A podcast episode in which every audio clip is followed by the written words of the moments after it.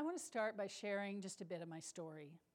After that, I'll have a message for you uh, to help us reclaim any part of our faith that we may have given up and given over to the non affirming conservative church, and to reclaim the core of what gives our life meaning and purpose, to know our place in the world. My husband and I were in the conservative evangelical church for 25 years. We raised our kids there, we did Bible studies, we led. My husband was a worship leader. Everything you could do, we did. And then our daughter, who may or may not be sitting in the front row, came out as queer. And the church said, Oh, great, we're so glad. No, they didn't. they said, you, This doesn't work. This is a deal breaker. The people that I told said, This is a sin and you can't accept it. Like it was a job offer in Des Moines.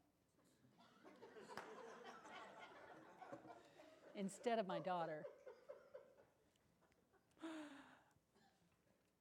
Amazingly, we were also excluded from family. From holidays and other gatherings, we found out about a big family reunion on Facebook that night. I'm pretty sure that some of you, maybe many of you, have been likewise shunned. And if that's true, my heart really goes out to you. And all the while, I thought, how unlike Jesus all this is. Jesus, the story of radical love and inclusion. It was almost like, well, it was like I was given a choice between God or my daughter. That's not the choice, people. That's not the choice. God gave me my daughter.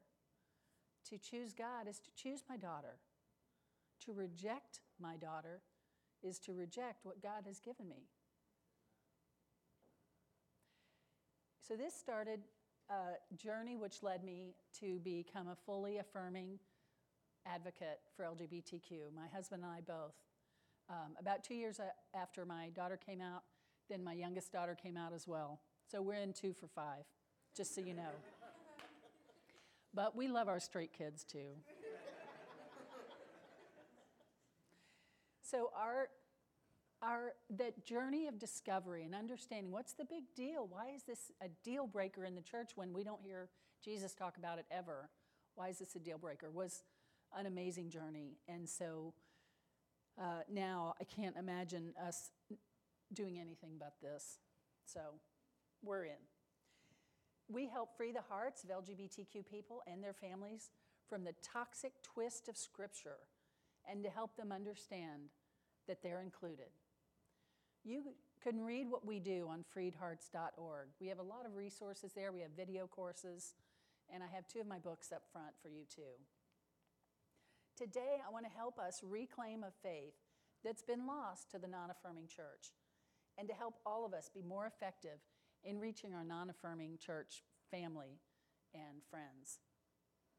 In order to do that effectively, we have to build a vision of the radical, lavish, Christ like love and inclusion that Jesus brought. Though Jesus appears to be part of every church every Sunday morning, in a whole lot of them, he's really just the mascot. His brand is up, up there, but his teaching is not. His heart is not being taught. But I'm here today to reclaim Jesus. Jesus tells the story of the outlier as the included. He's the one who invites us all to follow him, set aside rules and regulations in favor of people, and just follow him because we're all included. And it's time to take the story of Jesus back and reclaim our birthright as included. Let's look at a few stories and parables the point of all of which is to say, You're included. The Good Samaritan. This is an amazing story of a man lying beaten by the side of the road, and the religious leaders pass him by. They don't have time for this, they've got religion to attend to. So instead, this outlier from a hated race comes by. Let's say he's an undocumented immigrant He's a person of color, flaming gender nonconforming. And he's the one who takes care of this man. And Jesus holds him up as an example of the, what he's talking about when he describes being a good neighbor. He's the person who loves others well. This is Jesus at his finest. He's overturning their understanding as clearly as he overturned the tables in the temple. This could be the banner story of the LGBTQ community and their families who love them. Let's reclaim that story. How about the amazing story of the woman forgiven for adultery? Okay, religious leaders have this harebrained idea that they're going to entrap Jesus by setting this woman up in adultery. They drag her out to the public square and they're picking up stones to kill her with. They brought this case to Jesus ostensibly for his rulings, but they're so sure he has nothing to say new that they already have their answer in their hand. Here's how Jesus responded to this woman she's included. He shuts down her accusers, he sends them away, and he says, Neither do I condemn you. What a shocking, scandalous story that is. And he says, I, privately to her, he removes her shame, and he says, Neither do I condemn you. Then at the very end, we have this thing that says uh, that Jesus said, Go and sin no more. Now, let me tell you, that is not even in the original. I'm just saying. And a, a friend, I just learned this last night, that one of the Moody Bible um, instructors or pastors has said, Well, it's no, it's not in the original. That's true. But it sounds like something Jesus would have said. okay, I, we disagree on that. so, um, but even if you look at go and sin no more, what does it really mean? Sin is an archery term that means you miss the mark. We do that countless times all the time. And it's not inherently carrying that moral weight that's been attached to it over the centuries through all kinds of church history. Go and sin no more. Nobody goes and sins no more. He wasn't saying it like that's a thing you could actually do. He's already a freeder from the effects of the law. What, now he's going to bring the law back in? That makes zero sense. No, he's saying you don't have to live like this, taking scraps from men who are willing to have you killed to prove their point. Doesn't that sound more like Jesus? He's saying, I, I have real life to offer. You don't let them throw you under the bus. I, I think a lot of us might say that to our kids oh, that person's not good for you. You know, we want to protect them. And out of this entire mind blowing story, modern religious leaders take from it what did they take from it? Go and sin no more? Come on now. My eyes roll. Not only that, well, the point of that is we need to, we need to reclaim that story because that's a story of inclusion. How about the woman who anoints Jesus? Here we've got this woman that the town calls a sinful woman. Jesus doesn't call her that. I'm just saying. But the religious leaders, scandal, so she scandalously comes into this room full of religious leaders, all men. She lets down her hair and she sits and she weeps and, and caresses Jesus' feet and rubs them with her hair. This is a scandal, y'all. And who does Jesus correct? The religious leader who was judging her. I think that's fairly important. I think that's the message of she's included, and we can reclaim that. How about one man, one woman? Have you ever heard that? Yeah, you may have heard that claim from Matthew 5 and Matthew 19 that Jesus affirms marriage is between one man, one woman. But that's not what's happening. Jesus is answering questions of the religious leaders in yet another plan to entrap him. They had this thing called no cause divorce, while, uh, which essentially allowed them to get out of a marriage, allowed men, not women, be silly, but it allowed men to get out of marriages where they were tired of their wives. And he's saying, No way. You're not going to treat marriage as a revolving door and throw these women out so they're unmarriable now and destitute. That's not what marriage is all about. it's about commitment, it's about partnership. That's what he's affirming in that story. And he's saying it because he's saying these wives are included. It wasn't a treatise on marriage, which at that time was one man, one woman, but Jesus knows the history of the multiple wives, the thing we just read about all the concubines. Okay. Um, he was addressing a current issue and answering a particular question. So, why do religious leaders twist scriptures like this? To maintain their status quo. That's been true throughout our entire history. But Jesus said no because he's always saying, You're included. And I've harsh words for anyone who says you're not included. In, in Genesis, Jesus, in that same passage, he quotes uh, Genesis that God made the male and female, but let's not get distracted by that because he's still addressing the current issue of divorce and of relationship, of commitment. That's what they're asking about. To treat it any other way is to misappropriate it. He's talking about our, our need to be in partnered relationship. Jesus knows about intersex, doesn't he? So male female was never meant to be comprehensive. Genesis also says God created day and night, but you never see anybody running in at dusk saying, It's not day or night. I got to go inside.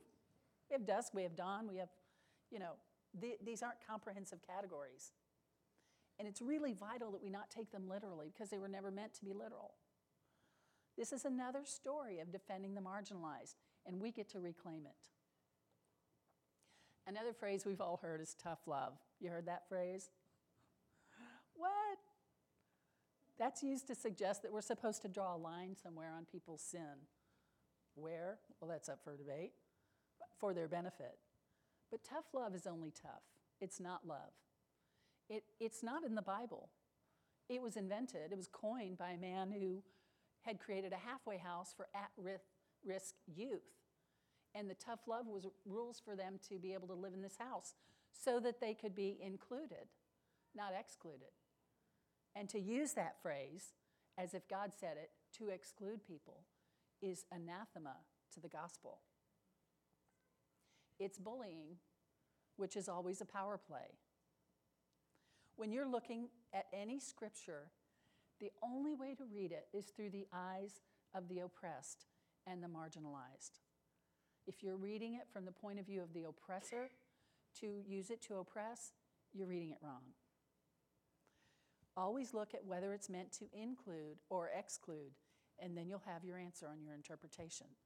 Let's reclaim that. How, about this? Go and tell your brother your, their sin. There are two beautiful verses about inclusion that have been twisted to justify exclusion. Matthew 5:23, Jesus says, "So if you're presenting your sacrifice at the altar at the temple and suddenly you remember someone has something against you, leave your sacrifice at the altar. Go and be reconciled to that person. Then come and offer your sacrifice to God." That means if you've hurt someone or if they think you've hurt them, then go make it right because they're included. A similar verse just down in Matthew 18 15 adds, If another believer sins against you, go privately and point out the offense. This verse is about reconciling so that people can be what? Included. We've heard this verse pulled out to justify kicking out LGBTQ people or people having sex before marriage or anybody who goes against the church teaching of the moment. And, uh, you know, kicked out of churches or even, for heaven's sake, their homes. There is no justification, zero, for that. This is a means to reconcile when we offend each other, not a police badge to go straighten everybody out. Let's reclaim that. These ber- verses have been twisted into a broom to make a broad sweep about church discipline, but that's a misuse. This is not about ferreting out people's sin as determined by the church. On the contrary, it's about how to reconcile, to put, uh, reconcile people together, even in our offenses. Anything else is contrary to that. So let's reclaim that. Jesus gave one command, and that's to love. Love God and love people. Everything else, the law and the prophets, will all fit under that. Throwing out our kids or families that support them is not loving others. It's not loving the God who made those others. To love others in the power of Christ is to include. You can't stop people who want to take matters in their own hands and decide who's a sinner and who's not, but you don't have to be at the effect of them. You can see their Phariseeism for what it is and decline to let them tell you that you're not included. Take a deep breath, turn to the person next to you, and say, You're included.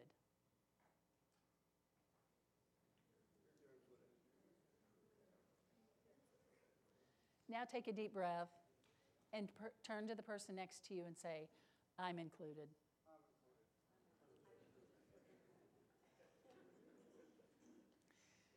I want to close by telling you the story of the prodigal daughter.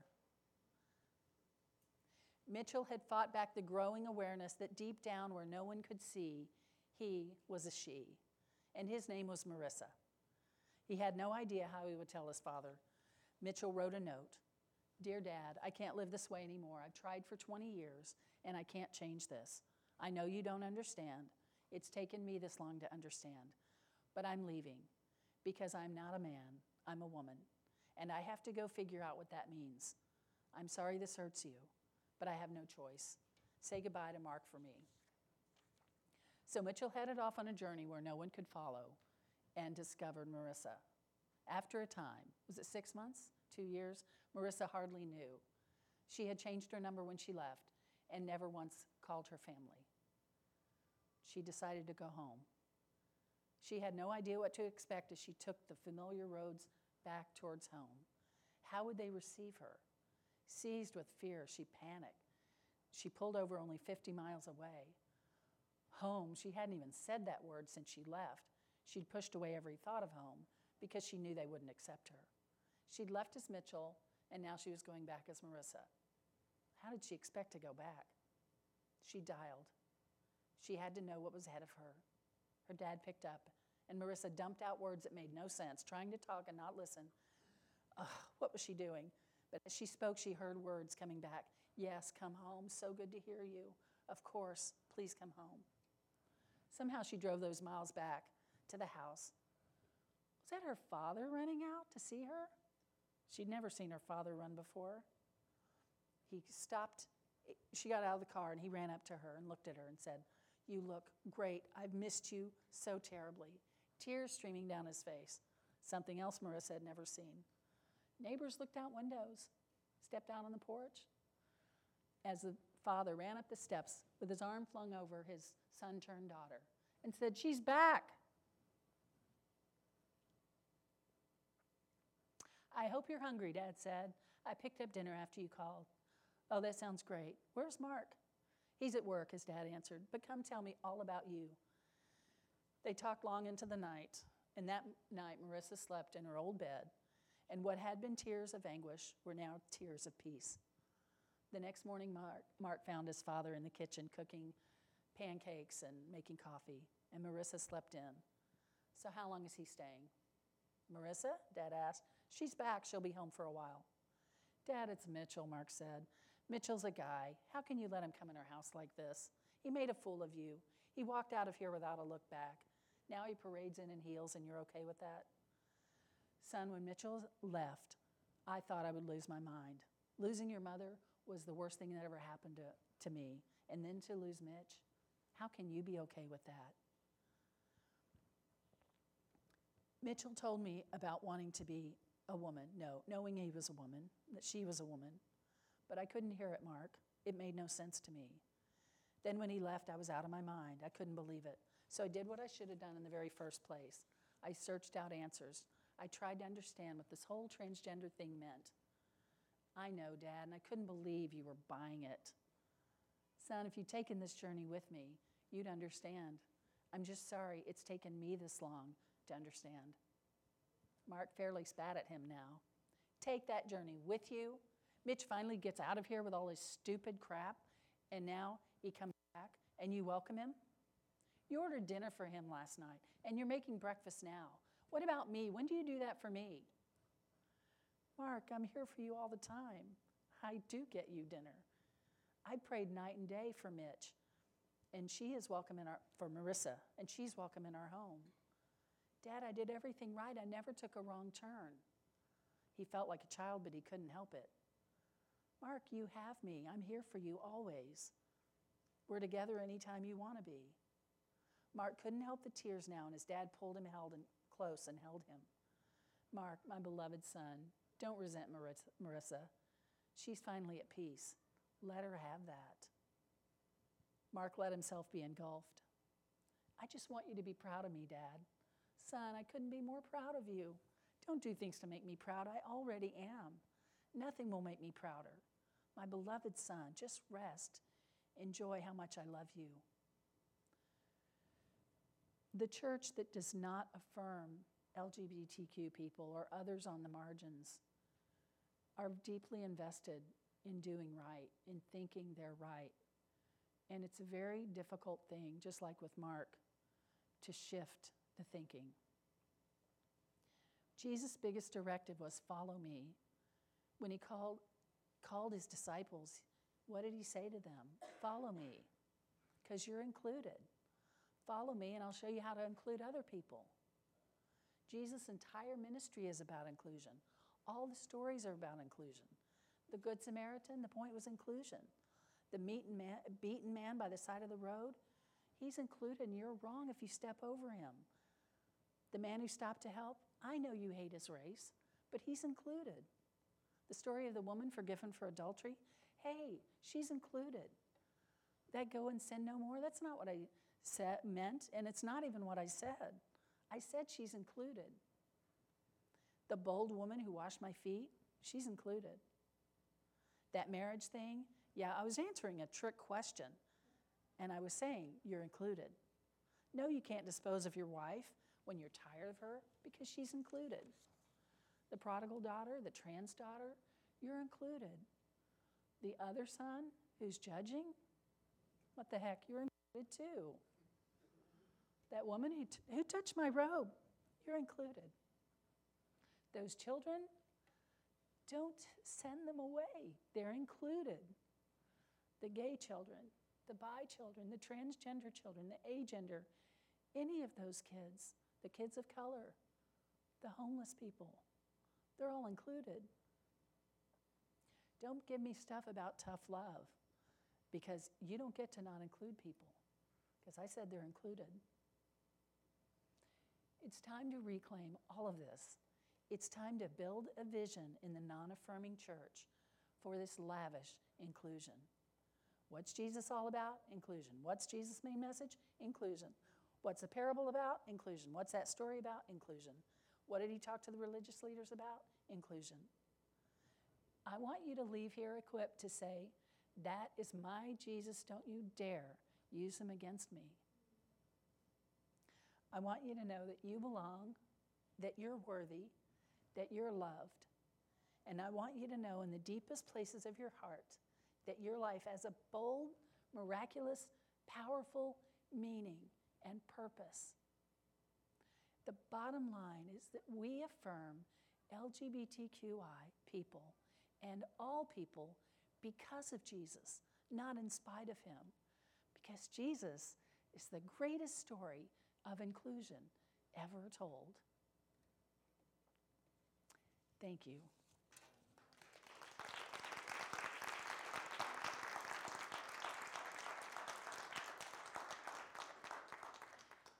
And I would love to take any questions or thoughts here that you have. I've stunned you all into silence.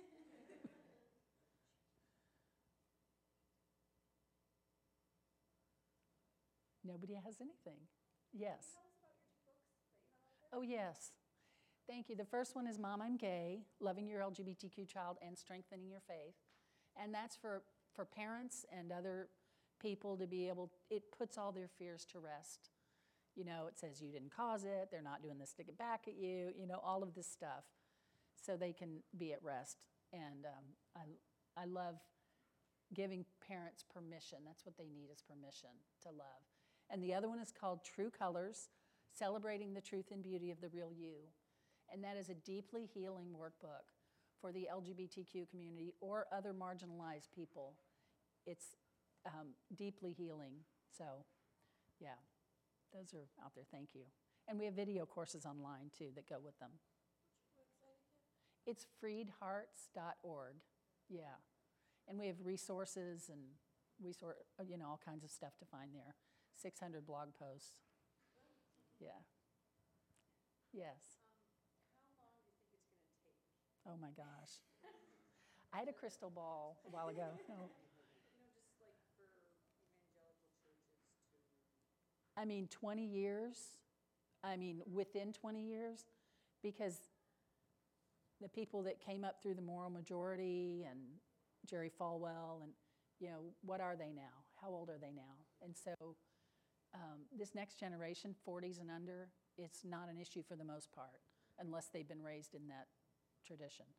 So I, I, I don't know, but for sure within 20 years, maybe 10 years, maybe five years, I don't know. But it's going that direction. And non affirming churches know the writings on the wall, and they're seeing that there has to be a shift. So, yeah, we have a lot going on in the world, in our country today that, you know, so it's a little hard to predict. yes. Did somebody have something? You mentioned Moody Bible in your, Yeah. is there, are, are there teachings like anti-gay or anti-homophobic or? I'm, I'm not really, I, I pass through there all the time, I see Moody Bible, but I'm not really familiar with them. Yeah, it's conservative, non-affirming. So there was a there's a guy who went there. I love his story. He said, "When I went in, I had to sign a statement of faith, and when I went out, five years later, I had to sign the same statement of faith." So what I'm saying is, in the five years of this religious training, I have had no religious growth. So um, yeah, they're non-affirming, and many of the big places like that are and they're going to have to rethink it. It's, it's not biblical, it's not the gospel. But people don't like to give up their worldview, and especially not in front of you. so, yes, there's some work to do, but we're making progress. But they do have Christopher Yuan on staff, so I think they're more of a side B Okay, philosophy, okay. you know. Yeah, side B is okay, we accept you as gay, but you can't act on it. Which to me is saying, okay, we don't believe, yeah, live a celibate life forever without relationship. And the whole Bible is about relationship and community. So, but you can't have community if you're gay. That's side B. But that's like saying, okay, we no longer believe that left handed people are of the devil, but you just can't use your left hand. Well, then I, that helps me zero, zero.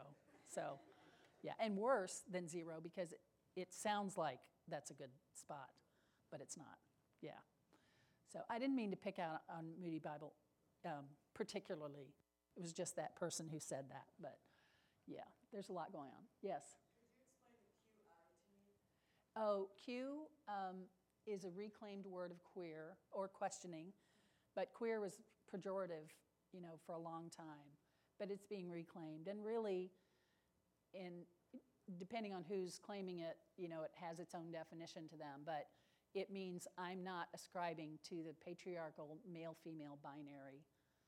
I'm seeing things differently. You know, I'm I'm a woman, but I'm fairly masculine, or I'm a man, or whatever. It's, it's just different from male female. Yeah. And I, oh, sorry, I is intersex, which is actually, I mean, there's no denying you're born that way. That means you, you're, you may be one genitals inside and the other outside, or vice versa, or hard to distinguish. Well, then that surely points to a spectrum, even a constellation, more than a male female. And so I like that that's there as a visual aid of God saying, could you guys get over this here? Yeah. And A is agender, yes, yes, or asexual, or, or, yeah, at plus. which all of it, I mean, if you're talking about, look at the constellation in the sky of stars, it's kind of hard to line it up in so many letters. There's a whole variety of people. How many flowers, how many birds are out there? And we call them all either, you know, regular ones or, or red ones. but there are plenty more. And God, why would God make people in two varieties? We, this is not two varieties here. Yeah. Right. We are all snowflakes. That's right. Who else? Anybody else got anything? Well, it's a joy to see you and to be here with you. I was here last year. I come here usually at Christmas because two of my kids live here, even though we're from Austin. My husband and I come at Christmas, so maybe you'll see me next year. anyway, thank you.